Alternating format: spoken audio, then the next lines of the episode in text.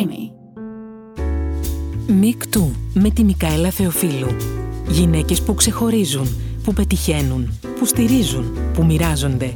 Γυναίκες που μιλούν στη Μικαέλα Θεοφίλου για τη ζωή τους σαν μικρά μαθήματα ενδυνάμωσης για όλες μας.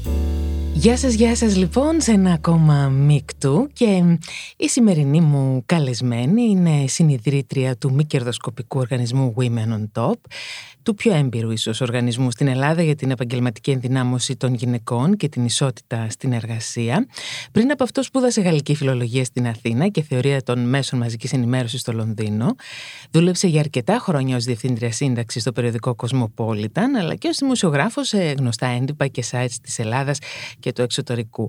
Αυτό είναι εν συντομία το βιογραφικό της, όμως ουσιαστικά μέσα από τα κείμενά της, μέσα από τα βιβλία της, μέσα από τις ομιλίες της, γιατί είναι και συγγραφέας να το πούμε αυτό, αλλά και τις δράσεις του οργανισμού Women on Top, έχει εμπνεύσει και συνεχίζει να το κάνει πολλές γυναίκες, αλλά και έφηβες και έφηβους και παιδιά και κάθε πλάσμα που τελικά αναζητά την εξέλιξή του και το δρόμο του και το χώρο του μέσα σε αυτή την κοινωνία. Έχω την πολύ μεγάλη χαρά να έχω σήμερα μαζί μου τη Στέλλα Κάσδαγλη. Γεια σου Στέλλα, χαίρομαι πάρα πολύ που είσαι εδώ. Γεια σου Μιχαήλα και εγώ. Θέλω να ξεκινήσουμε λίγο για την πορεία σου και τα μεγάλα σου έτσι, όχι βήματα, αλλά κομμάτια αυτής της καριέρας. Πώς τα έχτισες σιγά σιγά; Από πού να αρχίσω; Ξεκίνησε και έχουμε χρόνο.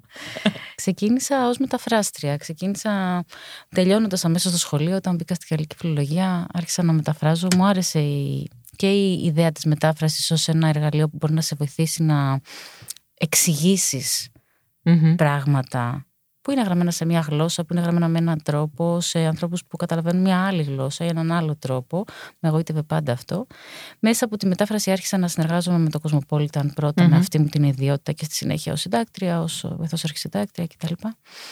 Ε, πήγα στην Αγγλία για ένα σύντομο χρονικό διάστημα, δούλεψα για λίγο εκεί, έκανα το μεταπτυχιακό μου, ξαναγύρισα στο Cosmopolitan εδώ και σε αυτά τα χρόνια, ε, όσο εγώ μεγάλωνα, όσο άλλαζε ο ρόλος μου μέσα στο περιοδικό, ε, αργότερα έγινα Ήταν για μένα αρκετά έντονα τα ερωτήματα που είχα να κάνουν με το πού πηγαίνω από εδώ και πέρα. Ε, πώς συνδυάζω τη μητρότητα με την δουλειά. Το περιβόητο δίλημα. Το περιβόητο δίλημα. Ποια θέλω να είναι αυτή η δουλειά; Θέλω μόνο να γράφω, θέλω να ε, έχω έναν επιτελικό ρόλο στο, στο περιοδικό, θέλω να φύγω από τα μίντια. Τι θέλω να κανω και σε αυτή την αναζήτηση ε, αναρωτιόμουν γιατί είναι τόσο δύσκολο να βρούμε γυναίκες. Εγώ στην περίπτωσή μου αισθανόμουν ότι θέλω να μιλήσω με μια άλλη γυναίκα που να έχει περάσει από τα ίδια μονοπάτια, να έχει αντιμετωπίσει αντίστοιχα διλήμματα και να μπορεί να μοιραστεί μαζί μου την εμπειρία της. Και αναρωτιόμουν αν για μένα είναι δύσκολο στην, στην Αθήνα, με μια στοιχειώδη εξωστρέφεια, ε, για έναν άνθρωπο που δουλεύει στα μίντια, να βρει μία μέντορα, ένα μέντορα, πόσο δύσκολο είναι για μια γυναίκα που ζει στην περιφέρεια, που η δουλειά της είναι πολύ διαφορετική, που οι συνήθειές της είναι πολύ διαφορετικές στο δίκτυό της. Και έτσι ξεκίνησε η ιδέα πίσω από το Women on Top. Αποφασίσαμε το 2012 με την τότε συνεδρίτριά μου, τη Γαλήνη Λιοπούλου, να φτιάξουμε ένα δίκτυο τότε ήταν ένα facebook group, μην φανταστείς ναι, κάτι ναι, ναι. φοβερό. Ε, ένα δίκτυο όπου θα μπορούσαν οι γυναίκες να στέλνουν τα αιτήματά τους, τις προκλήσεις που αντιμετωπίζουν στη δουλειά οι γυναίκες που έχουν επαγγελματική εμπειρία να μας στείλουν τα βιογραφικά τους και εμείς να προσπαθήσουμε να συνδέσουμε αυτά τα δυο Την ανάγκη με την διαθεσιμότητα. Και μάλιστα το πρώτο διάστημα ήταν πάρα πολλές οι γυναίκες από τα μίντια που συμμετείχαν σε αυτή την ε. πιλωτική προσπάθεια, γιατί ήταν το δικός μας κύκλος αυτό, ναι, ο δικός μου κύκλος ναι. αυτός. Σιγά σιγά όμως αυτό άρχισε να μεγαλώνει και να διευρύνεται και να φεύγει από το στενό μας ε, δίκτυο. Οπότε επιβεβαιώσαμε ότι υπάρχει αυτή η ανάγκη. Δεν ήταν μόνο στο δικό μας μυαλο όταν έφυγα από το Κοσμοπόλιταν το 2014, έχοντα ήδη γράψει τα δύο πρώτα μου βιβλια πίστευα ότι θα συνεχίσω ως μεταφράστρια, θα μπορεί να ασχοληθώ με την κειμενογραφία, θα μπορούσα να κάνω τέτοια πράγματα. Δεν φανταζόμουν ποτέ ότι θα ασχοληθώ full time με το Women on Top. Ωστόσο, ξεκίνησε τότε να ανοίγει η διεθνής κουβέντα για τα θέματα της ισότητας με το Μητού, με τον Τραμπ, με ένα σωρό άλλες αφορμές ε, θετικές και αρνητικές, κυρίως αρνητικές. Και αιτίες, όχι μόνο να Και αιτίες, βέβαια, αλλά οι αιτίες πάντα υπήρχαν. Ε, το θέμα ναι. είναι ότι σε κύματα έρχονται και οι αφορμές που μας αναγκάζουν να μιλήσουμε για τα θέματα. Ε, συνειδητοποίησαμε αφενός ότι έπρεπε να μάθουμε εμείς περισσότερα πράγματα για το θέματα φύλου, ότι έπρεπε να γίνουν περισσότερα πράγματα, ότι δεν αρκεί το να ενδυναμωθούν ατομικά οι γυναίκες για να διεκδικήσουν περισσότερα πράγματα ή να τα διεκδικήσουν πιο αποτελεσματικά ή να έχουν μεγαλύτερη αυτοπεποίθηση, να Αυτό είναι ένα κομμάτι της εξίσωσης, αλλά δεν είναι το μόνο. Το μόνο, φυσικά. Πρέπει να αρχίσουν να αλλάζουν και τα συστήματα μέσα στα οποία κινούνται αυτές οι γυναίκες και προσπαθούν να πετύχουν αυτό το κάτι καλύτερο. Και έτσι αποφασίσαμε πολύ συνειδητά να φτιάξουμε ένα μη κερδοσκοπικό οργανισμό. Τότε το Women on Top δεν είχε καν εταιρική οντότητα. Και να, να δουλέψουμε full time σε αυτόν, γιατί κακά τα ψέματα τις περισσότερες φορές ό,τι, ό,τι δίνεις, παίρνεις. Ακριβώς. ε, και ό,τι δίνεις, δίνεις, θα έλεγα. Δηλαδή, όσο περισσότερη συνειδητή προσπάθεια και χρόνο αφιερώνεις σε μια πρωτοβουλία, τόσο μεγαλύτερο αντίκτυπο μπορεί να έχει αυτή η πρωτοβουλία. Φυσικά, εννοείται. Ε, και έτσι από το 2018 ε, ασχολούμαστε full time με, μαζί με τη νέα συνειδητρία του οργανισμού, την Πινελόπη Είμαστε μια ομάδα τεσσάρων ατόμων πλέον, με μια, ένα πολύ μεγάλο δίκτυο εθελοντριών μεντόρων, χωρίς τις οποίες δεν θα υπήρχε οργανισμός. Μόνο γυναίκες, ε; Μόνο γυναίκες. Ε, εκπαιδεύτριες, mm-hmm. με τις οποίες δουλεύουμε πολλά χρόνια μαζί και κάνουμε μια πορεία όχι μόνο γνώσης και εμπειρίας, αλλά και επιμόρφωσης σε θέματα φύλου. Το mentoring γίνεται μόνο μεταξύ γυναικών, ωστόσο στις περισσότερες δράσεις μας συμμετέχουν και θέλουμε να συμμετέχουν περισσότεροι άντρες. Δεν πιστεύουμε ότι η αλλαγή μπορεί να έρθει μόνο από τις γυναίκες. Αυτό μόνο από να σε ρωτήσω, ναι. Δεν είμαστε απέναντι έτσι κι αλλιώς. Σε καμία περίπτωση δεν είμαστε απέναντι. Το ζήτημα με το mentoring, το οποίο το έχουμε περιορίσει στις γυναίκες, είναι ότι Αφενός, πιστεύουμε ότι τα ζητήματα που αντιμετωπίζουν οι περισσότερες γυναίκες στη δουλειά έχουν να κάνουν με το φίλο τους, έχουν να κάνουν με τη μητρότητα, έχουν να κάνουν με την εμεινόπαυση, έχουν να κάνουν με τη σεξουαλική παρενόχληση, έχουν να κάνουν με τις ευθύνες φροντίδας που συνήθως αναλαμβάνουμε περισσότερες από αυτές στο σπίτι. Έχουν όλα αυτά τα χαρακτηριστικά. Οπότε θεωρούμε ότι είναι σημαντικό οι γυναίκες να μπορούν να συζητάνε αυτά τα ζητήματα με άτομα που αναγνωρίζουν και στον εαυτό τους αντίστοιχες από την άλλη, όμως, το κάνουμε και λίγο επίτηδες, γιατί θέλουμε να ανατρέψουμε αυτή τη δυναμική που βλέπουμε κυρίως γύρω μας, ότι οι άνδρες εξηγούν τα πράγματα και οι γυναίκες ρωτάνε και παρακολουθούν τις εξηγήσεις. Θέλουμε να δώσουμε στις γυναίκες να καταλάβουν. Αυτό, υπάρχει, υπάρχει. Η mansplaining. Υπάρχει, υπάρχει. Αλλά γενικά είναι και δική μας τάση, νομίζω, ναι. να αναζητούμε τη γνώση, την λύση από άντρε, γιατί αυτό έχουμε συνηθίσει να βλέπουμε γύρω μας. Ότι οι άντρε είναι εκείνοι που κατέχουν την υψηλή θέση, οι άντρε είναι εκείνοι που έχουν την εμπειρία, οι άντρε είναι εκείνοι. Και οι θέλουμε... άντρε είναι εκείνοι που θα ρίξουν το φως της αλήθειας στα μάτια μας. Πολύ συχνά έχουμε ναι. κι εμείς αυτή την αντίληψη και, και θέλουμε να δώσουμε στις γυναίκες να. Ε, όχι να καταλάβουν, δεν είναι θέμα κατανόησης. Είναι θέμα εμπειρίας βιωμένης, να δουν ότι μπορούν και οι ίδιες να υποστηρίξουν μια άλλη γυναίκα με τη δική της εμπειρία. Ακριβώς. Όπως έχουν σωματοποιήσει δηλαδή με κάποιο τρόπο το κομμάτι ότι ένας άνδρας μπορεί να τους βοηθήσει και να καταλάβουν τον κόσμο, με τον ίδιο τρόπο να αλλάξει αυτό το μοτίβο Σωστά τα λέω; Ακριβώς. Και αυτό που λέμε είναι ότι μέχρι να, να ξέρουμε ότι αν μια ομάδα ανδρών μπει στο Women on Top, ε, θα είναι πρόθυμη να έχει ως μέντορα μια γυναίκα. Ναι. Ε, μέχρι τότε ε, θα είμαστε μόνο γυναίκες στο mentoring. Σε όλες τις υπόλοιπες δράσεις μας Είμαστε μαζί και συμπεριλαμβάνουμε και προσκαλούμε και αξιοποιούμε τη γνώση των άνδρων. Ξέρεις Στέλλα μου τι ήθελα να σε ρωτήσω τόση ώρα που σε ακούω. Πότε ουσιαστικά αποφάσισες ότι εσύ αρχίζεις, από ποια ηλικία άρχισες να ευαισθητοποιείσαι με θέματα που έχουν να κάνουν με το φίλο μας; Α, όχι πολύ νωρίς. ε, και νομίζω ότι αυτή είναι μια πορεία που ακολουθούμε πολλές γυναίκες, τουλάχιστον της γενιάς μου. Ναι. Τα νέα κορίτσια είναι πιο. σε περισσότερη αγρύπνηση από πιο νωρι Νομίζω ότι έχτιζα μια γνώση και μια εμπειρία από νωρίς, mm-hmm. έχοντας μεγαλώσει σε ένα σπίτι με γυναίκες. Ε, έχοντας περάσει η ίδια ψυχογενή ανορεξία, που είναι μια ασθένεια η οποία είναι απόλυτα συνδεδεμένη με το φύλλο. Ναι. Όχι επειδή ε, μόνο οι γυναίκες παθαίνουν ανορεξία, δεν το λέω με αυτή την έννοια. Όχι. Λέω ότι η ανορεξία συνδέεται με το ρόλο που επιβάλλουμε στις γυναίκες μέσα στην κοινωνία. Κοινωνικά πρότυπα, ναι. Δουλεύοντας στο Κοσμοπόλιταν στη συνέχεια για 11 χρόνια με πολλές γυναίκες γύρω μου και όχι μόνο δουλεύοντας αλλά και επικοινωνώντας με αναγνώστριες του περιοδικού που ε, έθεταν ερωτήματα που έδιναν απόψεις, που μοιράζονταν ανησυχίες, που μοιράζονταν τα όνειρά τους. Όλο αυτό λοιπόν το υλικό νομίζω ότι ζυμωνόταν για πολλά χρόνια μέσα μου και, και η αρχική πορεία του Women on Top και η εμπειρία μας μέσα από αυτό και η επαφή μας με τις πραγματικές ανάγκες μαζί με, την, με το κομμάτι της επιμόρφωσης, μαζί με το κομμάτι της δημόσιας συζήτησης όλα αυτά νομίζω έφτιαξαν την αφορμή που που χρειαζόταν. Οδήγησε σε αυτό που, που, που, είμαι, που γίνομαι σήμερα, γιατί συνεχίζω Συνεχίζεις να, να εξελίσσεσαι και να γίνεσαι. Λοιπόν, θέλω να απαριθμίσω καταρχάς τα βιβλία σου. Και θα με διορθώσεις αν κάτι έχω ξεχάσει. Okay. Κιλίτσα.com, σωστά. Σωστά. Ήθελα μόνο να χωρέσω. Είναι όλη η σειρά της πριγκίψας Αθηνάς. Πολύ αγαπημένη σειρά. Πέντε βιβλία. Ναι, πέντε βιβλία. Και είναι και οι 30 γυναίκες που άλλαξαν τον κόσμο και πώς μπορείς να τον αλλάξεις κι εσύ. Όλα από τις εκδόσεις Πατάκη. Να Και βάλουμε εδώ το είμαι επικίνδυνη. το είμαι επικίνδυνη βεβαίως, το Ως ξέχασα. επιμελη- συνεπιμελήτρια του Συνεπιμ- βιβλίου. Ωραία. Από τις εκδόσεις Keybooks. Ε, από τις εκδόσεις Keybooks βεβαίως και να πούμε ότι για το βιβλίο «Οι 30 γυναίκες που άλλαξαν τον κόσμο» σου απονεμήθηκε ομόφωνα το κρατικό βραβείο βιβλίου γνώσεων για παιδιά. Ανατριχιάζω που το λέω, θέλω Κι εγώ να σου λίγο. πω. για το 2021. Ε, σε εικονογράφηση της Φωτεινής Τίκου, για να το λέμε και αυτό. Εξαιρετική εικονογράφηση. Εξαιρετική. Εξαιρετικό βιβλίο, το έχω κάνει δώρο και στην βαφτιστήρα μου. Θέλω να μου μιλήσεις λίγο για αυτό το βιβλίο. Θέλω να μου μιλήσεις πώς επέλεξες αυτές τις γυναίκες. Δύσκολα. Γιατί δεν είναι οι συμβατικές, δεν είναι οι άγιες γυναίκες. Είναι αυτές οι ρηξικέλευτες γυναίκες νομίζω περισσότερο. Αυτές διάλεξες. Νομίζω ότι αυτό έχει να κάνει και με τον τρόπο που παρουσιάζουμε τις γυναίκες γιατί σαφώς άγιες γυναίκες δεν υπάρχουν Μμμ. αλλά νομίζω ότι ως κοινωνία έχουμε την τάση και όταν μιλάμε για έναν άνθρωπο πρότυπο να τον αγιοποιούμε και να το κάνουμε αυτό σε υπέρτατο βαθμό για τις γυναίκες γιατί Ναι. θέλουμε να βλέπουμε τις γυναίκες και ειδικά τις μητέρες ως άγιες. Ε, ο δικός μου στόχος ήταν αφενός να συμπεριλάβω στο βιβλίο και γυναίκες που ήδη ξέρουμε, αυτές που πρέπει να βρίσκονται σε οποιοδήποτε τέτοιο βιβλίο, Μμμ. αλλά και γυναίκες που δεν ήξερα ούτε εγώ και που φαντάζομαι δεν ήξεραν και κάποιοι άλλοι από τους αναγνώστες και τις αναγνώστριες. Όπως; Ε, όπως η Μπάρμπαρα Μπάτρικ που ήταν η πρώτη πυγμάχος α, στην Αμερική Μάλιστα. που ναι. βραβεύτηκε και είχε διεθνή καριέρα.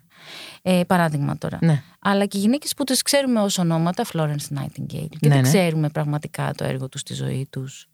Αυτός ήταν ένας στόχος. Ένας δεύτερος στόχος ήταν να είναι αυτό το βιβλίο συμπεριληπτικό όχι μόνο ως προς τα πεδία από τα οποία δραστηριοποιούνταν αυτές οι γυναίκες, αλλά και γεωγραφικά, κατά το δυνατόν, γλωσσικά, γιατί έχουμε την τάση όταν, όταν κάνω εργαστήριο σε σχολεία για τα θέματα των γυναικών προτύπων για παράδειγμα, ε, έχουμε την τάση να ξέρουμε ή να θυμόμαστε άτομα από τον αγγλοσαξονικό κόσμο Σωστά. περισσότερο. Σωστά. Το οποίο Σωστά. είναι μεν μέρη μ, λογικό, λόγω της ιστορίας, λόγω της γλωσσας αλλά ο δικός μου στόχος ήταν να το ανοίξουμε λίγο αυτό.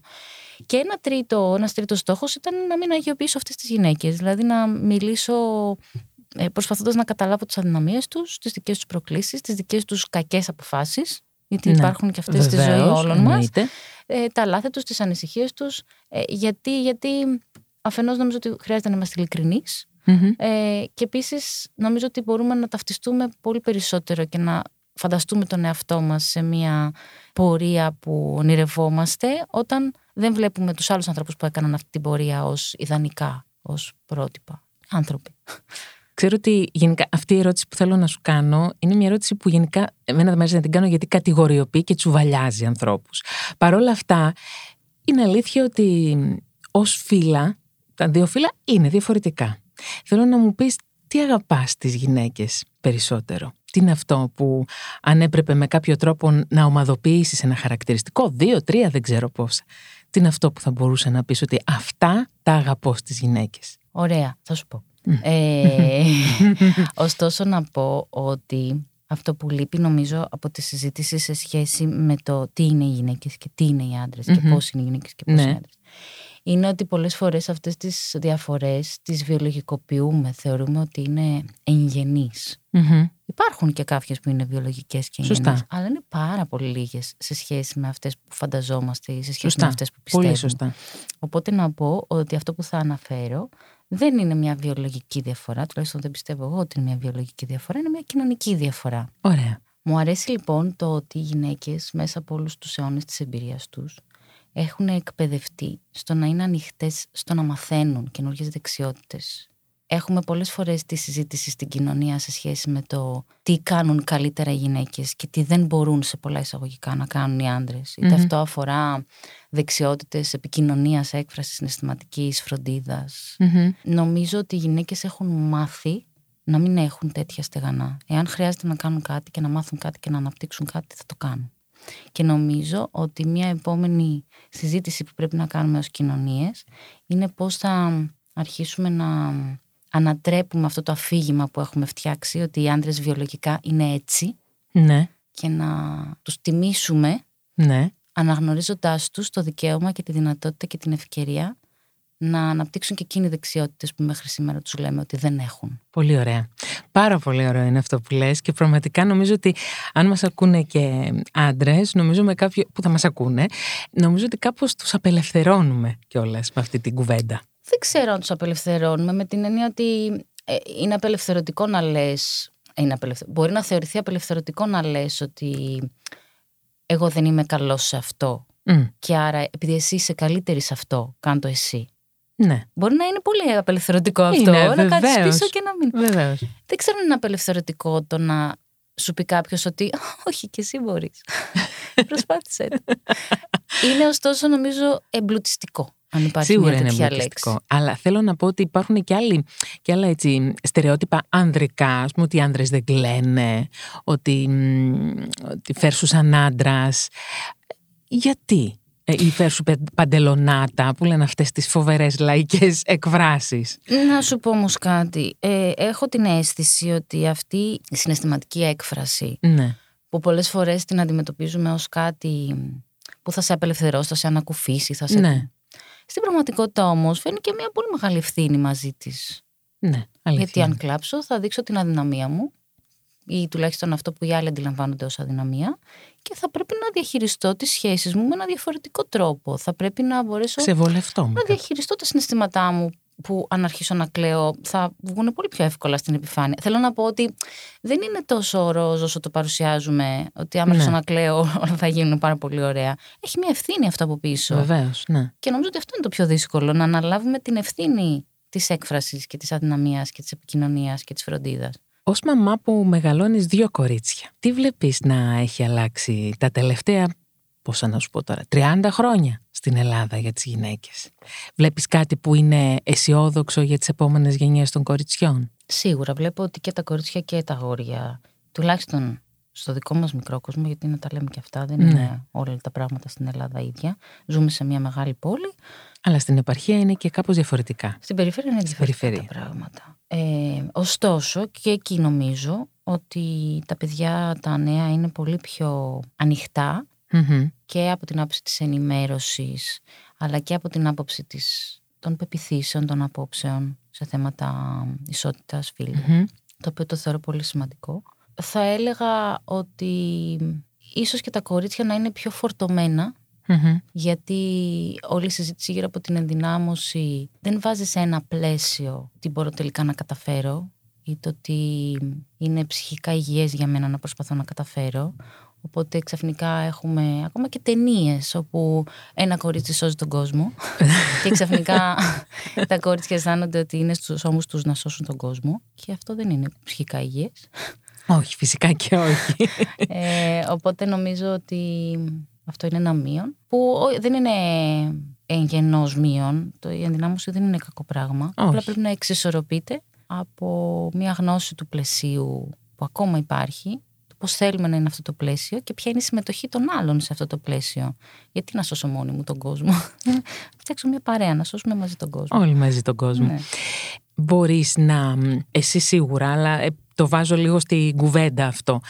Έχω μέσα μου συνεχώς μια αίσθηση ότι η κοινωνία είναι σαν ένα εκρεμές. Κάνει ταλαντώσεις και φτάνει από τη μία άκρη στην άλλη άκρη. Ήμασταν σε μια πραγματικά τις, προηγου... τις προηγούμενες, αρκετές προηγούμενες δεκαετίες, 60, 70, 80, αρκετά πιο πατριαρχική κοινωνία. Νομίζω συμφωνούμε σε αυτό, έτσι, Ναι, και 90. Εμ, η, η ταλάντωση γίνεται προς την άλλη μεριά σιγά σιγά, πάλι με έναν ακραίο τρόπο, πιθανώς, και σίγουρα με αντιδράσεις. τις αντιδράσεις τις βλέπω. Τον Μμ. ακραίο τρόπο δεν τον, δεν τον αντιμετωπίζω, δεν τον βλέπω ως ταλάντωση. Ναι. Δηλαδή θα το έβλεπα ως ταλάντωση αν ξαφνικά από την πατριαρχική κοινωνία βρισκόμασταν σε μια μητριαρχική κοινωνία. Δεν συμβαίνει όμως αυτό. Όχι, δε, η ταλάντωση δεν έχει κάτι σταθερό. Είμαστε ακόμα σε μία ταλάντωση μέχρι να βρούμε το κέντρο μας. Εννοώ με αυτή την δεν έννοια. έχει συμβεί όμως ποτέ στο παρελθόν τέτοια ταλάντωση. Δηλαδή η κοινωνία είναι πατριαρχική. Θέλω να πω, δεν έχει συμβεί καμία ταλάντωση Ναι. προς την άλλη Α, πλευρά. προς την άλλη πλευρά, για να ναι. πούμε ότι αυτό είναι κάτι που παρατηρείται ιστορικά για να Μμμ. ερχόμαστε. Ναι. Όχι, είναι αρκετά σταθερό. Μπορεί η, η κοινωνική σκέψη και ο διάλογος και η διεκδίκηση να μην είναι ενιαία και ομοιόμορφα και να, και να παρουσιάζουν ε, ε, σαν καρφάκια, σαν εξάρσεις, σαν και αυτό να προκαλεί, όπως είπες, αντιδράσεις και να Μμ. φαίνεται ακραίο και να... Μμμ. Αλλά αυτό είναι κομμάτι όλο μιας ζήμωση που πάει προς μία κατεύθυνση. Δεν νομίζω ότι πηγαίνω έρχεται. Μμμ. Ακόμα τουλάχιστον. Μπορεί σε ένα εκατομμύριο χρόνια να έχουν γίνει 15 ταλαντώσεις. Αλλά Δεν θα προς είμαστε το εδώ για παρόν να δεν το δούμε. βλέπω κάποια. Τι πιστεύεις ότι είναι πιο δύσκολο στην καθημερινή ζωή των γυναικών σήμερα, έτσι όπως το βιώνεις και εσύ από το Women on Top; Νομίζω είναι αυτό που περιέγραψα και για τα κορίτσια νωρίτερα. Μμμ. Αυτή η, η επιθυμία και η πεποίθηση ότι μπορούμε ή πρέπει να τα κάνουμε όλα χωρίς να, να σκεφτόμαστε το ενδεχόμενο να τα κάνουμε κάπως ομαδικά όλα. Ε, ένα χαρακτηριστικό παράδειγμα πριν από λίγα χρόνια σε μια βιβλιοπαρουσίαση που συμμετείχαμε με το Women on Top σηκώθηκε μια κυρία, συζητούσαμε για τη συγγραφή Μμμ. ήταν νομίζω συζητούσαμε για το βιβλίο της Virginia Woolf, το ένα δικό της δωμάτιο. Και μ, είπε, σηκώθηκε μια κυρία και είπε ε, εγώ δεν πιστεύω ότι αν μια γυναίκα θέλει να γίνει συγγραφέας δεν μπορεί να το κάνει, όσες υποχρεώσεις και να έχει στη ζωή της, μπορεί να Μμμ. σηκώνεται στις 4 τα ξημερώματα, να γράφει το βιβλίο της μέχρι τις 6 και μετά να ξεκινάει κανονικά τη μέρα της, να ε, ετοιμάσει τα Μάλιστα. παιδιά της, να πηγαίνει σχολείο κτλ. Και να μην κοιμάται αν είναι ιδανικά- ιδανικά, ας πούμε. Επίσης. Αν λέγαμε ότι ένας άντρας θέλει να γίνει συγγραφέας, δεν θα λέγαμε ποτέ ότι θα σηκώνεται στις 4 η ώρα και μετά στις 6 θα ξυπνάει τα παιδιά του για να τα πάει στο σχολείο. Όχι.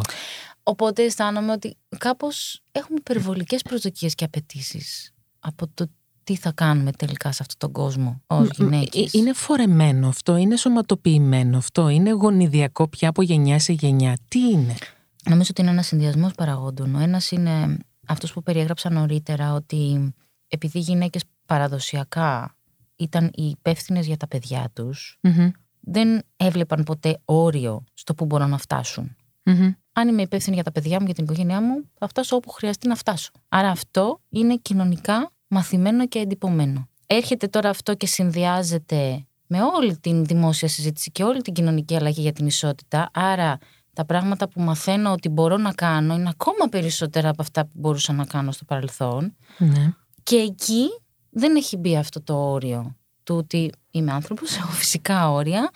Τα πράγματα που χρειάζεται να γίνουν δεν χρειάζεται να τα κάνω μόνη μου. Μμμ. Μπορούν να συμμετέχουν και άλλοι σε αυτή την προσπάθεια. Βεβαίως. και νομίζω ότι είμαστε σε αυτό το δύσκολο σημείο της υπερφόρτωσης προσδοκιών και απαιτήσεων από τον εαυτό μου Θα, κυρίως. θα, το, θα το έλεγε σαν ένα κυρίαρχο στερεότυπο που υπάρχει αυτό πια ή μ, βρίσκεις και άλλα στερεότυπα που υπάρχουν σε σχέση με τις γυναίκες που λειτουργούν επιζήμια με κάποιο τρόπο; Αυτό δεν θα το έλεγα στερεότυπο. Δεν νομίζω ότι είναι τόσο εδραιωμένο, γιατί η συζήτηση για το ότι οι γυναίκες μπορούν να τα κάνουν όλα και μπορούν να τα έχουν όλα είναι σχετικά καινούρια. Μμμ, Οπότε δεν ναι. θα το ανέφερα ως στερεότυπο. Το παρατηρώ ως πραγματικότητα. Τι είναι το πιο επιζήμιο στερεότυπο που, έχει, που αφορά στις γυναίκες αυτή τη στιγμή; Σύμφωνα με την εμπειρία σου. Ε, ότι οι γυναίκες, ο ρόλος των γυναικών είναι να φροντίζουν και να υπηρετούν. Ότι ο ρόλος των γυναικών είναι να εξυπηρετούν την ευτυχία των ανθρώπων γύρω τους.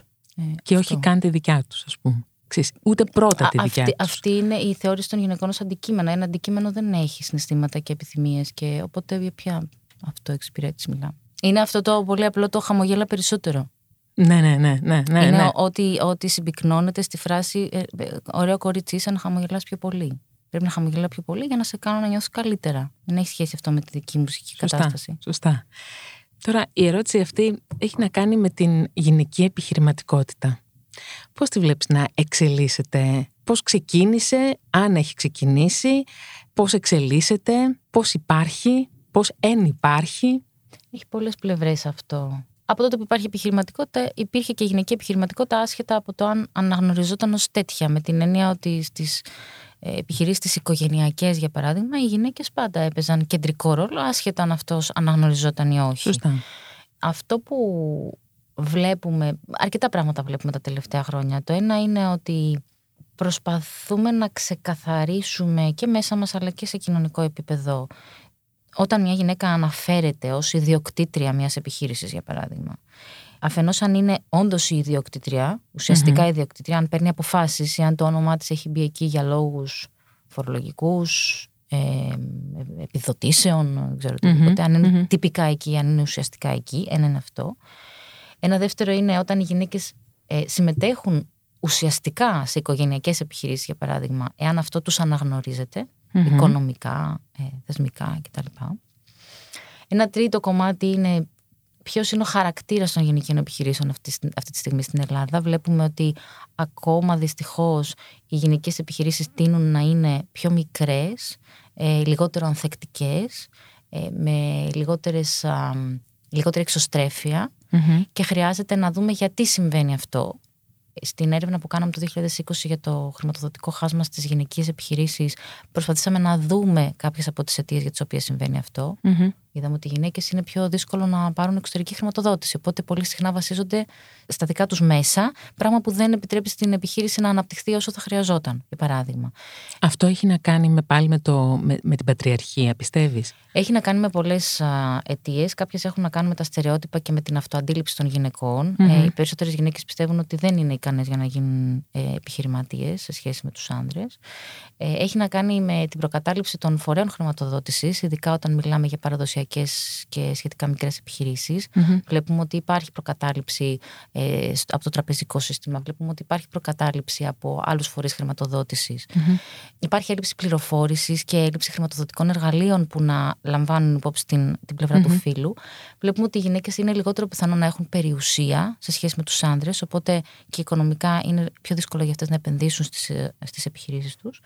Από την άλλη όμως βλέπουμε επίσης ότι σε περιοχές επιχειρηματικότητας που χαρακτηρίζονται από high growth, από υψηλή και που σχετίζονται κυρίως με την τεχνολογία, οι βασικές αιτίες είναι ότι δεν υπάρχουν ακόμα αρκετές γυναίκες που να ασχολούνται με αυτά τα παιδεία. Εκεί δεν είναι θέμα δηλαδή προκατάληψης απαραίτητα. Ναι, ναι, ναι. Είναι θέμα ότι οι γυναίκες είναι πάρα πολύ λίγες.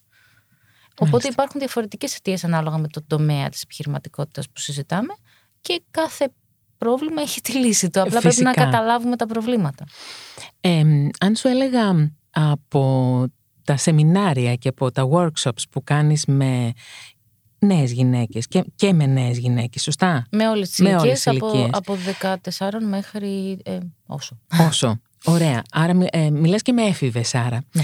Θα ήθελα να ξεκινήσουμε από αυτό το ηλικιακό γκρουπ και να μου πεις καταρχάς ποια είναι η εμπειρία σου σε σχέση με αυτό που εσύ βλέπεις στο Women on Top και θα ήθελα για κάθε ηλικιακό γκρουπ να μας δώσεις έτσι και μία, για τις γυναίκες που μας ακούνε, μία, μία συμβουλή επαγγελματικής ενδυνάμωσης σιγά σιγά. Wow. Ε, καταρχάς να πω ότι όταν ξεκινήσαμε στο Women on Top και είπαμε ότι θέλουμε να είμαστε ανοιχ... ένας οργανισμός ανοιχτός σε όλες τις γυναίκες από όλες τις ηλικιακές ομάδες, Μας λέγανε δεν είναι δυνατόν αυτό. Κάπου πρέπει να εστιάσετε. Δεν μπορειτε να. Ε, επιμείναμε η αλήθεια είναι και δεν το μετανιώσαμε ποτέ, γιατί πιστεύουμε ότι η επαγγελματική ενδυνάμωση και η ισότητα στην εργασία είναι ένα συνεχές. Δεν υπάρχει ένα σημείο στο χρόνο όπου εντοπίζεται το πρόβλημα και άρα πάμε να λύσουμε αυτό το πρόβλημα και μετά όλα θα γίνουν καλά.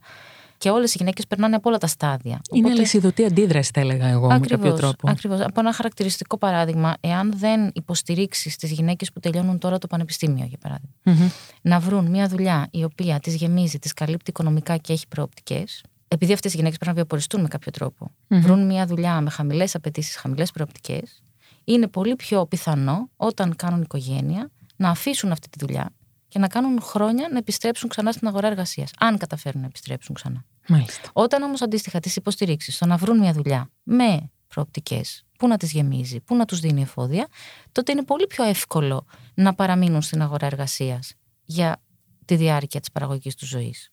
Τι Οπότε βλέπουμε αυτό που λες. ότι υπάρχει μια αλληλουχία ναι, πραγμάτων. Ναι, δεν μπορείς να εστιάσεις ένα κομμάτι. Αν ε, πολλές φορές έρχονται στο Women on Top γυναίκες 40-45 χρονών που έχουν μείνει εκτός εργασίας αρκετά χρόνια, κυρίως για λόγους φροντίδας. Υπάρχουν κάποια πράγματα που μπορείς να κάνεις για να τις υποστηρίξεις, αλλά είναι περιορισμένα αυτά τα πράγματα. Γιατί λοιπόν να μην γυρίσουμε προς τα πίσω και να πιάσουμε το πρόβλημα από εκεί που ξεκινάει. Από την αρχή, ακριβώς. Από εκεί που αρχίζουν τα όνειρα. Ακριβώς. Οπότε γι' αυτό πολύ συνειδητά δουλεύουμε με γυναίκες όλων των ηλικιων από όλα τα επαγγελματικά πεδία, από όλες τις γεωγραφικές περιοχές. Ε, δουλεύουμε φέτος για πρώτη φορά με έφηβες. ένα κύκλο ενδυνάμωσης που λέγεται Girls for Change. Και ο στόχος μας δεν είναι μόνο να ενδυναμώσουμε τα κορίτσια για να φτιάξουν τη δική τους ζωή, για να το πω έτσι, αλλά να ενδυναμώσουμε τα κορίτσια έτσι ώστε να έχουν και μια πιο σφαιρική αντίληψη του κόσμου, των δικαιωμάτων τους, του τι χρειάζεται να διεκδικήσουν μαζί. Ε, οπότε είναι ένα πρόγραμμα που εστιάζει σε όλες τις προκλήσεις της εφηβείας. Mm-hmm. Απευθύνεται σε κορίτσια 14 με 17 ετών και καταπιάνεται με πράγματα που έχουν να κάνουν με την εκπαίδευσή τους, με το σώμα τους, με την μελλοντική τους επαγγελματική πορεία, με τις σχέσεις τους. Υπέροχα. Με όλα τα πράγματα που τους απασχολούν.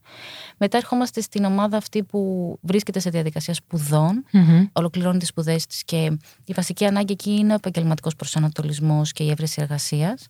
Και έχουμε ένα πρόγραμμα που λέγεται Ready for Work, και εστιάζει ακριβώς αυτές τις δεξιότητες προσανατολισμού και έβρεση εργασίας.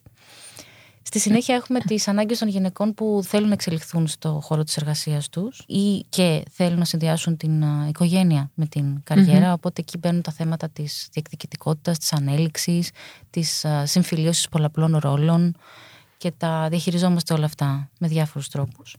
Ε, εκπαίδευση, mentoring, δημιουργία κοινοτήτων κτλ. Ε, στη συνέχεια έχουμε γυναίκες που είτε θέλουν να ξαναμπούν στην αγορά εργασίας, γιατί όπως είπα πριν, μπορεί να έχουν μείνει για κάποια χρόνια εκτός, ή θέλουν να αλλάξουν επαγγελματική πορεία. Αυτό είναι κάτι που το βλέπουμε πολύ συχνά. Mm-hmm. Ήθελα να το αναφέρω και πριν που με ρώτησες για την γυναική επιχειρηματικότητα, ότι έχουμε πάρα πολλές γυναίκες που έχουν ολοκληρώσει ένα κύκλο στον εταιρικό χώρο και τώρα θέλουν να κάνουν κάτι δικό τους. Πολύ ωραία. Ε, Οπότε αυτό είναι ένα νέο σετ προκλήσεων. Ε, να πω ότι για τις γυναίκες που θέλουν να επανέλθουν στην αγορά εργασίας υπάρχει το πρόγραμμα Ready for Work Again. Ωραία. Ε, που εστιάζει ειδικά στις ανάγκες αυτής της φάσης. Έχουμε λοιπόν προγράμματα στήριξης της επιχειρηματικότητας, το Female Founders Hub, που απευθύνεται σε γυναίκες επιχειρηματίες με λίγα ή πολλά χρόνια ε, επιχειρηματικής εμπειρίας. Και στη συνέχεια έχουμε και τις μεγαλύτερες ηλικίες που είτε συνεχίζουν την αναζήτησή τους στην επαγγελματική, ή έχουν να δώσουν πάρα πολλά σε επίπεδο γνώσης και εμπειρίας στις γυναίκες που ξεκινάνε τώρα. Και αυτή είναι μια ομάδα που μας ενδιαφέρει πάρα πολύ να ενεργοποιήσουμε και να αξιοποιήσουμε και ως μέντορες στο δίκτυό μας, γιατί πραγματικά είναι πάρα πολύ σημαντικό όλη αυτή η εμπειρία και η γνώση να. Και είναι και ενεργή γύρανση ναι. που λέμε. Γιατί ε, ναι. υπάρχει και πλέον αυτή η τάση που ευτυχώς σκέφτομαι ότι ε, μάλλον θα μείνει, δεν είναι τάση που θα φύγει, ότι πρέπει να είσαι ενεργός μέχρι τα βαθιά σου γεράματα. Και σε όλη αυτή την πορεία φυσικά είναι οριζόντια τα ζητήματα που έχουν να κάνουν με τη σεξουαλική παρενόχληση, που έχουν να κάνουν με το μισθολογικό χάσμα, που έχουν να κάνουν με τις προκαταλήψεις και τις διακρίσεις που αντιμετωπίζουν οι γυναίκες, την συμφιλίωση επαγγελματικής ιδιωτικής ζωής, όλα αυτά που μας απασχολούν σε όποια φάση της ζωής μας και αν βρισκόμαστε. Ποια είναι η συμβουλή που θα μπορούσες να δώσεις έτσι με... σε ένα κορίτσι, καταρχάς, ξεκινώντας; Ε, νομίζω η συμβουλή είναι κοινή γενικά. Ε, και είναι να, να μάθει να αναγνωρίζει και να εμπιστεύεται τις επιθυμίες της γιατί είναι αυτό που λέγαμε πριν ότι όταν οι γυναίκες βλέπουν τον εαυτό τους ως υποκείμενα μπορούν να αναγνωρίσουν και να κάνουν κάτι για τις επιθυμίες τους. Δεν λέω ότι οι επιθυμίες είναι το μόνο πράγμα που υπάρχει στον κόσμο γιατί μπορούν να ε, πραγματοποιηθούν χωρίς καμία άλλη παράμετρο. Αλλά για τις γυναίκες νομίζω το βασικό ζητούμενο είναι να μπορέσουμε να αναγνωρίσουμε αυτές τις επιθυμίες και μετά να δούμε τι μπορούμε να κάνουμε με αυτές. Οπότε το ένα είναι αυτό. Και το δεύτερο είναι να παίρνουμε λίγο χρόνο στο τέλος κάθε μέρας και να αναστοχαζόμαστε. Τι έγινε σήμερα, γιατί αισθάνθηκα έτσι, πώς αισθάνθηκα, γιατί λειτουργήσα έτσι, πώς αλλιώς θα μπορούσα να λειτουργήσω. Νομίζω ότι αυτή είναι μια εσωτερική μαθησιακή διαδικασία που δεν την κάνουμε συχνά. Δεν είναι μόνο για τις γυναίκες. Ναι, ναι. Είναι και άλλου ανθρώπους. Ναι. Απλά γιατί τώρα μιλάμε για τις γυναίκες. Ε, και νομίζω ότι είναι απαραίτητο στοιχείο όλης μας της εξέλιξης στο να μπορούμε να επεξεργαζόμαστε τα βιώματά μας και Βεβαίως. τα ρεθίσματα που παίρνουμε. Γιατί πολλές φορές υπάρχει και η κρυφή, ας πούμε, στο χώρο εργασίας θα μπορούσε για παράδειγμα να υπάρξει μια κρυφή παρενόχληση που να μην την έχεις αντιληφθεί συνειδητά, να σου έχει όμως με κάποιο τρόπο μείνει μέσα στην ημέρα σου, να σου έχει γίνει ένα βάρος και να μην ξέρεις πώς να το επεξεργαστείς. Μπορεί και εσύ να, να παρενόχλησης, να άσκησες διάκριση, να. Βεβαίως, ναι. Ε, νομίζω δηλαδή ότι αφήνουμε λίγο τα πράγματα να συμβαίνουν χωρίς να τα σκεφτόμαστε. Και αυτό Έχεις δεν βοηθάει ούτε εμάς ως άτομα, ούτε το σύνολο γύρω Είναι μια, ένα κομμάτι αυτοεξέλιξης και αυτό. Πάμε στα, στα κινήματα τα social media, από εκεί ξεκίνησαν, αλλά έχουν γίνει και κοινωνικά, όπως είναι το Me Θέλω να μου πεις ποια, έτσι όπως έχουν εξελιχθεί πια τα πράγματα και στην Ελλάδα, πώς το βλέπεις αυτό το κίνημα και αν βλέπεις και κάποιο κίνδυνο να ελοχεύει γύρω από αυτά, από αυτά τα κινήματα. Ε, θα μιλήσω και το Μητού, γιατί δεν έχω στο μυαλό μου τώρα κάτι τόσο σχετικό με αυτά που συζητάμε. Ε, είναι ένα πραγματικά σημαντικό κίνημα, μια πραγματικά σημαντική εξέλιξη, η οποία έφερε αλυσιδωτά και πολλές ακόμα εξελίξεις. Αυτό που ανέφερα πριν ότι άνοιξε η δημόσια συζήτηση για τα θέματα της ισότητας γενικά και χάρη στο μητου Αυτό δεν σημαίνει ότι δεν υπάρχουν ζητήματα. Προφανώς το MeToo και οποιοδήποτε κίνημα δεν φτάνει για να λύσει ένα πρόβλημα. Το φέρνει στην επιφάνεια και αυτό είναι πάρα πολύ σημαντική λειτουργία. Από εκεί και πέρα όμως είναι υπόθεση ολόκληρης της κοινωνίας και όλων των θεσμών αυτό που ήρθε στην επιφάνεια να δημιουργήσουν ή να βελτιώσουν τα συστήματα που χρειάζονται για να λυθει Το ότι το κίνημα ήρθε στην επιφάνεια μέσω των social media, για παράδειγμα μέσω του ίντερνετ, δεν σημαίνει ότι το ίντερνετ ή τα social media είναι το κατάλληλο μέσο για να λυθεί το πρόβλημα. Ε, Μπορεί να μεταφερθεί από τα social media σε κάτι πιο ευρύ όμως. Δηλαδή θέλω να πω να πάρθει η, η αφορμή από τα social ναι, media. πρέπει να πάρουμε την πληροφορία. Την πληροφορία. Πήραμε την πληροφορία και τώρα ως κοινωνία, ως πολιτεία, ως τεχνολογία πρέπει να φτιάξουμε πραγματικά συστήματα για να λύσουμε το πρόβλημα. Έχει γίνει δουλειά, πιστεύεις; Γίνεται δουλειά. Γίνεται δουλειά και στην Ελλάδα και στο εξωτερικό γίνεται δουλειά, mm-hmm. αλλά δεν αρκεί. Ε, θα φέρω ένα παράδειγμα από την Ελλάδα. Ένας πολύ σημαντικό νομοθετικό βήμα που αφορά τις υποχρεώσεις των εταιριών ε, σε σχέση με την πρόληψη και την καταπολέμηση της σεξουαλικής παρενόχλησης ε, που όλες οι εταιρείες οφείλουν να λαμβάνουν μέτρα για την πρόληψη και την καταπολέμηση. Ειδικά οι εταιρείες με πάνω από 20 άτομα προσωπικό χρειάζεται να έχουν γραπτές πολιτικές, χρειάζεται να παραδίδουν εκπαιδεύσεις στους εργαζόμενους ενημερώσεις, να έχουν κάνει μια εκτίμηση κινδύνων γιατί οι εργαζόμενες και οι εργαζόμενοι μπορεί να υφίστανται κίνδυνο σεξουαλικής παρενόχλησης σε αυτή την εταιρεία; Επειδή δουλεύουν σε βάρδιες, επειδή δουλεύουν σε απομακρυσμένα σημεία, επειδή δεν είναι καλά φωτισμένα, επειδή υπάρχει κατανάλωση αλκοόλ κατά τη διάρκεια της εργασίας. Ποιοι είναι οι κίνδυνοι; Υπάρχουν λοιπόν συγκεκριμένοι κίνδυνοι. Ένα παράδειγμα όμως αυτού. Μιλάμε για ένα πολύ σημαντικό νομοθετικό βήμα. Βέβαια, εννοείται. Ωστόσο, υπάρχουν πάρα πολλές πολιτικές εταιρικές οι οποίες λένε θα γίνει ή έγινε αξιολόγηση κινδύνων. Και αυτή η αξιολόγηση κινδύνων δεν αναφέρεται πουθενά. Ποιοι είναι τελικά οι κίνδυνοι και τι θα κάνει η εταιρεία για να τους καταπολεμήσει, να τους αντισταθμίσει; Μάλιστα, το βάζει κάτω από το χαλάκι ουσιαστικά, με λίγα λόγια. Κάνει το τυπικό. Ναι, και μέχρι εκεί. Και δεν υπάρχει αυτό που λέμε στα ελληνικά follow-up, μια παρακολούθηση και μια ολοκληρωμένη ε, διαχείριση των πραγμάτων που πρέπει να γίνουν, του συστήματος που πρέπει να δημιουργηθεί. Ε, χρειάζεται λοιπόν να το δούμε αυτό από πάρα πολλές απόψεις. Γίνονται βήματα, χρειάζεται να γίνονται καλύτερα τα βηματα Υπάρχει ακόμα πάρα πολύ δυσπιστία. Λέμε ότι βγήκαν υποθέσεις στην επιφάνεια, λέμε ότι βγήκαν στον αέρα, αλλά βγήκαν υποθέσεις σε χώρους όπου τα άτομα έχουν αξία. Ένας ηθοποιός, μια ηθοποιός, ένας αθλητής, μια αθλήτρια έχει οικονομική αξία μεγαλύτερη από μια ανώνυμη υπάλληλο σε μια μεγάλη εταιρεία. Έχει μεγαλύτερη πλατφόρμα, μπορεί να ακουστεί περισσότερο. Οπότε χρειάζεται λίγο να δούμε και τι συμβαίνει σε περιβάλλοντα όπου οι γυναίκες παραμένουν ανώνυμες, αναλώσιμες και μπορούν να αντικατασταθούν πάρα πολύ εύκολα. Μάλιστα. Να μην μένουμε μόνο στα πολύ εμφανή. Πάρα πολύ σημαντικό το ότι άνοιξε η συζήτηση. Πάρα πολύ σημαντικό το ότι υπήρχε αυτή η ορατότητα αυτών των γυναικών που βγήκαν έξω. Αλλά να μην μείνει εκεί. Η συμβολή τους θα είναι ιστορικής σημασίας. Ναι. Αλλά χρειάζεται να δούμε και τη συνέχεια. Εσύ αυτές τις γυναίκες που έχουν ήδη πάρει μια ορατότητα, που είναι πιο διάσημες, θα τις χρησιμοποιούσες, θα τις αξιοποιούσες στο Women on Top; Φυσικά και το, το χρησιμοποιώ έχει και μια λίγο ναι, αρνητική διάσταση. Αξιοποιώ, αξιοποιώ. Γιατί οι γυναίκες που έχουν την τόλμη, και δεν, δεν θα το βάλω σε όρους τόλμης, που βρίσκονται στη θέση και μπορούν και επιλέγουν να κάνουν μια τέτοια γιατί Πάρα πολλές γυναίκες έχουν τόλμη, δεν μπορούν όμως, δεν βρίσκονται όλες σε συνθήκες που τους επιτρέπουν να αντιμετωπίσουν mm-hmm. τι συνέπειες μιας τέτοιας κίνησης. Δεν έχει να κάνει με, την, με τις δεξιότητές μου, τις εσωτερικές, την ποιότητά μου ως άνθρωπος.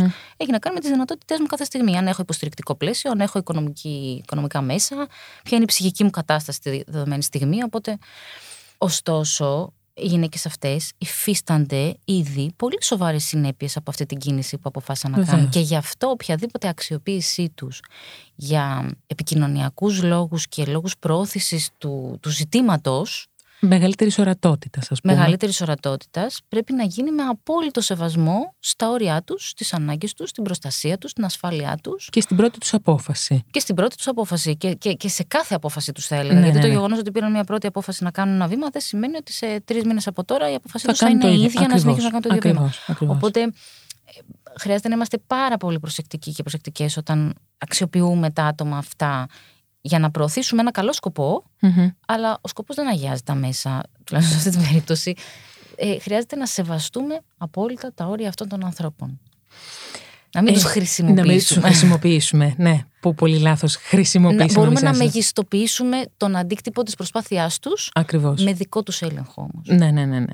Και με- να βάλουν και εκείνοι τους όρους τους με κάποιο Φυσικά. τρόπο.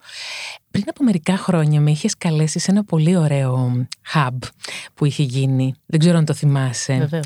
Που είχε να κάνει για το πώς οι γυναίκες βοηθάμε τις άλλες γυναίκες, στηρίζουμε τις άλλες γυναίκες ή αν τελικά, θα το πω πολύ λαϊκά, τους κάβουμε το λάκκο τους. Μμμ. Τι ισχύει, Στέλλα; Ε, Δεν μπορώ να πω τι ισχύει, μπορώ να πω τι πιστεύω. Τι πιστεύεις ότι ισχύει, λοιπόν; Πιστεύω ότι ισχύει για τις γυναίκες το ίδιο που ισχύει για όλους τους ανθρώπους. Μμμ. Ότι μπορούμε να υποστηρίξουμε ή να σκάψουμε το λάκκο ανάλογα με το πόσο ασφαλείς νιώθουμε. Μμμ. Ε, και αυτό σημαίνει ότι επειδή ιστορικά οι γυναίκες δεν νιώθουν πάρα πολύ ασφαλείς, ενδεχομένως σε περιβάλλοντα όπου οι πόροι είναι λίγοι Μμμ. και οι πόροι μπορεί να είναι οικονομικοί, μπορεί να είναι η ασφάλεια που λέγαμε, μπορεί να είναι η καταξίωση ή οτιδήποτε άλλο. Μμμ. Υπάρχει περίπτωση να διαγωνίζονται για αυτούς τους πόρους περισσότερο. Ε, δεν είναι όμως επειδή οι γυναίκες είναι πιο ανταγωνιστικές, είναι επειδή οι συνθήκες ε, δεν επιτρέπουν σε περισσότερες γυναίκες να νιώσουν ασφαλείς. Ένα είναι αυτό. Ένα δεύτερο που θα πω, μου είναι τελείως εμπειρική παρατήρηση δική μου, αλλά έχει πάλι να κάνει με το πώς μαθαίνουμε, πώς μεγαλώνουμε ως άτομα. Νομίζω ότι μεγαλώνουμε και εκπαιδευόμαστε καλύτερα, πιο συστηματικά, να επικοινωνούμε με άνδρες. Γιατί το λέω αυτό; Γιατί στην οικογένεια, ας πούμε, όταν ο μπαμπάς έχει την εξουσία, Μμμ. στο σχολείο, όταν ο διευθυντής ή ο δάσκαλος έχει την εξουσία, Μμμ. εκπαιδευόμαστε στο πώς να επικοινωνούμε πιο αποτελεσματικά μαζί τους για να κερδίσουμε αυτό που θέλουμε. Αυτό δεν, δεν, ε, δεν το βάζω με όρους δολιότητας ή συμφεροντολογίας ή... Είναι η κοινωνική μας εκπαίδευση αυτή. Όλοι οι άνθρωποι μαθαίνουμε να επικοινωνούμε πιο αποτελεσματικά με τα άτομα που έχουν την εξουσία, που έχουν αυτό που θέλουμε. Μμμ. Αυτό λοιπόν νομίζω ότι κάποιες φορές αντανακλάται στο χώρο της εργασίας γιατί μας είναι πιο οικείο να επικοινωνούμε με άνδρες που έχουν θέσεις εξουσίας. Δεν έχουμε μάθει να επικοινωνούμε αποτελεσματικά με γυναίκες που έχουν θέσεις εξουσίας. Αυτό και έχει αντίστροφα βέβαια. και οι ίδιες, και οι γυναίκες που κατέχουν θέσεις εξουσίας. Είτε λόγω ανασφάλειας, είτε λόγω μαθησιακής συνήθειας, αν θέλεις. Δεν το έχω, δεν είναι κάτι που το έχουμε μάθει. Αυτό έχει όμως κάποιους κινδύνους, οι οποίοι είναι πλέον όχι απλά κίνδυνοι, είναι, έχει την αξία του πια μέσα στην κοινωνία κανονικά. Δηλαδή, το ένα κομμάτι έχει να κάνει με την πατριαρχία. Αυτό ουσιαστικά Όλο έχει να κάνει με την Όλα έχουν να κάνουν με την Όλο έχει να πατριαρχία. κάνει με την πατριαρχία. Αυτό Και το που δεύτερο περιγράφουμε. είναι πώς δύο γυναίκες πια ανταγωνίζονται απέναντι στην οποιαδήποτε εξουσία που φέρει ένας άντρας για το ποια θα είναι καλύτερη απέναντι σε αυτόν. Ναι, είναι και τα δύο. Δηλαδή, η, με- η επικοινωνία μεταξύ γυναικών που βρίσκονται στο ίδιο επίπεδο, αν θελεις Μμμ. με τους ίδιους πόρους, Ναι. πολλές φορές, ενώ έχουμε μάθει να το κάνουμε αυτό, έχουμε μάθει να επικοινωνούμε αποτελεσματικά με γυναίκες που είναι στο ίδιο επίπεδο με εμάς, γιατί Μμμ. ήμασταν πάντα στις κουζίνες και μιλούσαμε. Ναι. Έτσι. Οπότε αυτό, αυτό δεν είναι μαθησιακό, αυτό έχουμε μάθει να το κάνουμε. Ναι. Ωστόσο, εκεί μπαίνει το θέμα του ανταγωνισμού για, τα, για τους λίγους πόρους που υπάρχουν Μμμ. διαθέσιμοι. Μμμ. Όταν μπαίνει στη μέση η δυναμική της εξουσίας, πιστεύω και πάλι ξαναλέω, αυτό είναι προσωπική Ναι, μου ναι, ναι. παρατήρηση, δεν έχει Εννοείται. καμία κοινωνιολογική ή επιστημονική βάση. Νομίζω ότι δεν έχουμε μάθει να επικοινωνούμε αποτελεσματικά με γυναίκες που βρίσκονται σε άλλο επίπεδο εξουσίας από εμάς. Μάλιστα. Που είναι πάρα πολύ ενδιαφέρον πάντως αυτή η διαπίστωση. Έχει ένα ενδιαφέρον πια που είναι, μ, είναι βιωμένο περισσότερο αυτό το, το, το, το κομμάτι, νομίζω. Νομίζω ναι. Πέρα από την όποια οριμότητα ή όχι μιας κοινωνίας, οι αποφάσεις περί ισότητας, περί της περιβόητης ισότητας και η εφαρμογή τους. Βλέπεις πολιτική βούληση γύρω από αυτό, να σου το πω έτσι απλά. Νομίζω ότι σε πολλά επίπεδα υπάρχει πολιτική βούληση, ε, κυρίως λόγω του, της πολιτικής βούλησης της Ευρωπαϊκής Ένωσης. Ναι. Έχουν έρθει πολύ καλά και σημαντικά πράγματα από εκεί. Και φυσικά αρχίζει και χτίζεται και μια κοινωνική πίεση σε σχέση με τα ζητήματα αυτά. Η πολιτική βούληση κάπως έτσι δημιουργείται μέσα από την πίεση. Δεν υπάρχει πολιτική βούληση από μόνη της. Σωστά. Πρέπει να υπάρχει μια. Ε, όθηση τέλος Ναι, μάλλον πολιτική όθηση είναι ναι, περισσότερο παραβούληση, ναι, γιατί ναι. η βούληση θέλει και κάτι από μόνοι τους οι πολιτικοί να θέλουν ναι. να το κάνουν. Αυτό που λείπει, νομίζω, είναι ο μακροπρόθεσμος που δεν λείπει μόνο σε αυτό, λείπει σε πολλά πράγματα. Και η συνεργασία. Ο, κάπως η οριζόντια αντιμετώπιση του πράγματος, ότι δεν είναι εγώ ως υπεύθυνη αρμόδια θα λύσω το πρόβλημα είναι ότι πρέπει να συνεργαστούμε σε πιο οριζόντιο επίπεδο για να λύσουμε το πρόβλημα. Γιατί και εσύ που ασχολείσαι με, την, με τον αστικό σχεδιασμό και εγώ που ασχολούμαι με την εργασία και άλλοι που ασχολείται με την πολιτική προστασία και παράλληλα που ασχολείται με το περιβάλλον, όλα αυτά συνδέονται με την ισότητα και το φύλλο. Άρα κάπως πρέπει όλοι μαζί να δούμε το θέμα του φύλου. Ναι. Αυτό είναι που μας λείπει θεωρώ και το, και το θέμα της παρακολούθησης, μακροπρόθεσμης παρακολούθησης. Ε, στο Women on Top κάνετε και κάποιες έρευνες. Mm-hmm. Θέλεις έτσι λίγο με bullet points να μου πεις γιατί είναι κάποιες επερχόμενες έρευνες από ό,τι μου έχεις ε, ήδη ναι. αναφέρει. Ναι. Ξεκινήσαμε να κάνουμε τις πρώτες μας πολύ μικρές και πιλωτικές έρευνες το 2020 όταν ξεκίνησε η πανδημία ναι. γιατί αντιληφθήκαμε δύο πράγματα.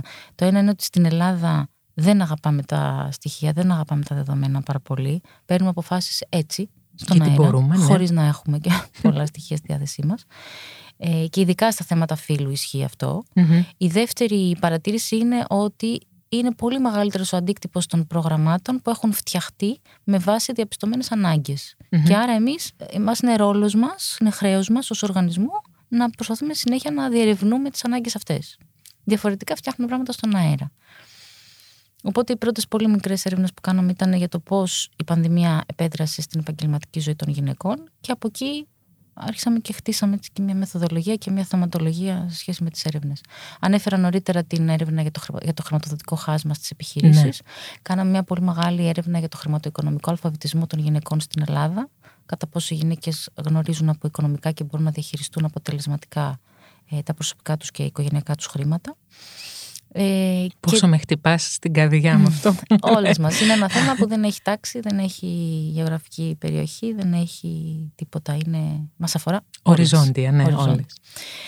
Μετά από αυτές τις δύο έρευνες κάναμε το πρώτο μέρος μιας έρευνας που ολοκληρώνεται τώρα με το δεύτερο κομμάτι ε, που αφορά την, τις επιπτώσεις της κλιματικής κρίσης στην ζωή των γυναικών και το ρόλο που μπορούν και παίζουν οι γυναίκες στις στρατηγικές βιωσιμότητας Πολύ ωραία, πολύ ενδιαφέρον. Πολύ σημαντικό θέμα. 40% των γυναικών στην Ελλάδα αισθάνονται ότι δεν έχουν κανένα ρόλο στη λήψη αποφάσεων που σχετίζονται με τη βιωσιμότητα. Και αυτό είναι ένα πάρα πολύ μεγάλο ποσοστό. Έχουμε δημοσιεύσει τα πρώτα αποτελέσματα και τώρα μέσα στις επόμενες εβδομάδες θα βγουν και τα επόμενα για, τα, για τη χρήση αδειών πατρότητας και γονεϊκότητας από άνδρες στην Ελλάδα. Το 50% των πατέρων στην Ελλάδα δεν έχουν πάρει ούτε μία μέρα άδεια πατρότητας. Ενώ υπάρχει νόμος που, το, που τους καλύπτει σε σχέση με αυτό; Υπάρχει βεβαίως. Ε, υπάρχουν διάφορες, διάφοροι παράγοντες που τους αποτρέπουν, που δεν είναι μόνο προσωπικοί. Ε, είναι και περισσότεροι είναι και κοινωνική και νομοθετική και οικονομική και πολλά πράγματα. Μάλιστα. Έχουμε ολοκληρώσει μια έρευνα και θα δημοσιεύσουμε μέσα στις επόμενες εβδομάδες για την, τις επιπτώσεις της ψηφιοποίησης στην επαγγελματική ζωή των γυναικών με έμφαση στις γυναίκες με αναπηρία, τις γυναίκες που ζουν σε απομακρυσμένες γεωγραφικές περιοχές, τις γυναίκες με ευθύνες φροντίδας ε, και εκεί πιάνουμε και θέματα συμφιλίωσης επαγγελματικής ιδιωτικής ζωής και ψηφιακού Και ξεκινάμε το 2023 μια καινούργια μεγάλη έρευνα που θα κρατήσει αρκετούς μήνες και είμαστε πάρα πολύ ε, ενθουσιασμένες με αυτήν, για τις επαγγελματικές και επιμορφωτικές ανάγκες των γυναικών στην περιφέρεια. Αυτό επίσης έχει πολύ μεγάλη αξία, ναι. γιατί υπάρχει ανισότητα σε σχέση με τις γυναίκες στην πρωτεύουσα εκεί. Θα πω ότι υπάρχει άγνοια. Άγνοια. άγνοια. Μα όταν εμείς εδώ μιλάμε για επαγγελματική ανάπτυξη ή για ηγεσία ή για δεν ξέρω και εγώ τι, δεν ξέρουμε τι σημαίνουν αυτοί οι όροι και αν σημαίνουν κάτι αυτοί οι όροι για μια γυναίκα που ζει σε μια κοινότητα των 500 κατοίκων Μάλιστα. Δεν έχουμε ιδέα. Πες μου λίγο ποιο είναι το site, πώς, πώς είναι ακριβώς το site, για, εσύ θέλω να μου το πεις, για να μπουν οι γυναίκες που ενδιαφέρονται και ακούνε αυτό το podcast, να σας ψάξουν, να σας βρούνε και να πάρουν μέρος σε κάποια από τα πολύ ενδιαφέροντα workshops που κάνετε και όχι μόνο. Women on Top, Ναι. αυθεντικός women, Ναι. womenontop.gr. womenontop.gr Πριν κλείσουμε, θα σου έχω μια προσωπική ερώτηση. Μάλιστα. Εσύ, στη στέλα των 20 ετών, Μμμ. τι θα έλεγες σήμερα; Μμμ, να μην φοβάται. Αυτό να μην φοβάται. Καμιά φορά αγχωνόμαστε και φοβόμαστε για πράγματα που πιστεύουμε ότι μπορεί να συμβούν με βάση τον τωρινό εαυτό μας, το πώς είμαστε εμείς τώρα. Ο εαυτός μας όμως δεν μένει ίδιος. Άρα τα πράγματα που πιστεύουμε ότι μπορεί να συμβούν σε 10 χρόνια θα πρέπει να φανταζόμαστε τον επόμενο εαυτό μας να τα διαχειρίζεται. Και ο επόμενος εαυτός μας είναι πιο έξυπνος, πιο έμπειρος, πιο μ, υπομονετικός. Έχει Πιο άλλες σμιλεμένος. δεξιότητες από τον τωρινό μας εαυτό. Και δεν το λέω αυτό μόνο στη Στέλλα των 20, το λέω και στη σημερινή Στέλλα, γιατί έχω δει ότι δεν είμαι η ίδια με το πώς ήμουν στα 20. Έχω πολύ περισσότερες ικανότητες και γι' αυτό ε, μπόρεσα να αντιμετωπίσω και τις προκλήσεις που αν ήξερα στα 20 ότι θα μου ερχόντουσαν, θα είχα παραλύσει, θα πάχωνα. Γιατί όντως στα 20 δεν μπορούσα να τις Αντιμετωπίσεις. αντιμετωπίσω. Αλλά ε, χρειάζεται να μην βλέπουμε τον εαυτό μας σαν κάτι στατικό, να ξέρουμε ότι αυτός μας εξελίσσεται και να το έχουμε εμπιστοσύνη ότι τις προκλήσεις που θα έρθουν μπορούμε να τις αντιμετωπίσουμε. Εάν κάνουμε τη δουλίτσα που είπαμε πριν με την αυτοπαρατήρηση. Στέλλα, σε ευχαριστώ πάρα πολύ. Ήταν μια πολύ ενδιαφέρουσα κουβέντα και εγώ σε ευχαριστώ. και θα επανέλθουμε σύντομα. Σε ευχαριστώ πολύ. Καλή συνέχεια.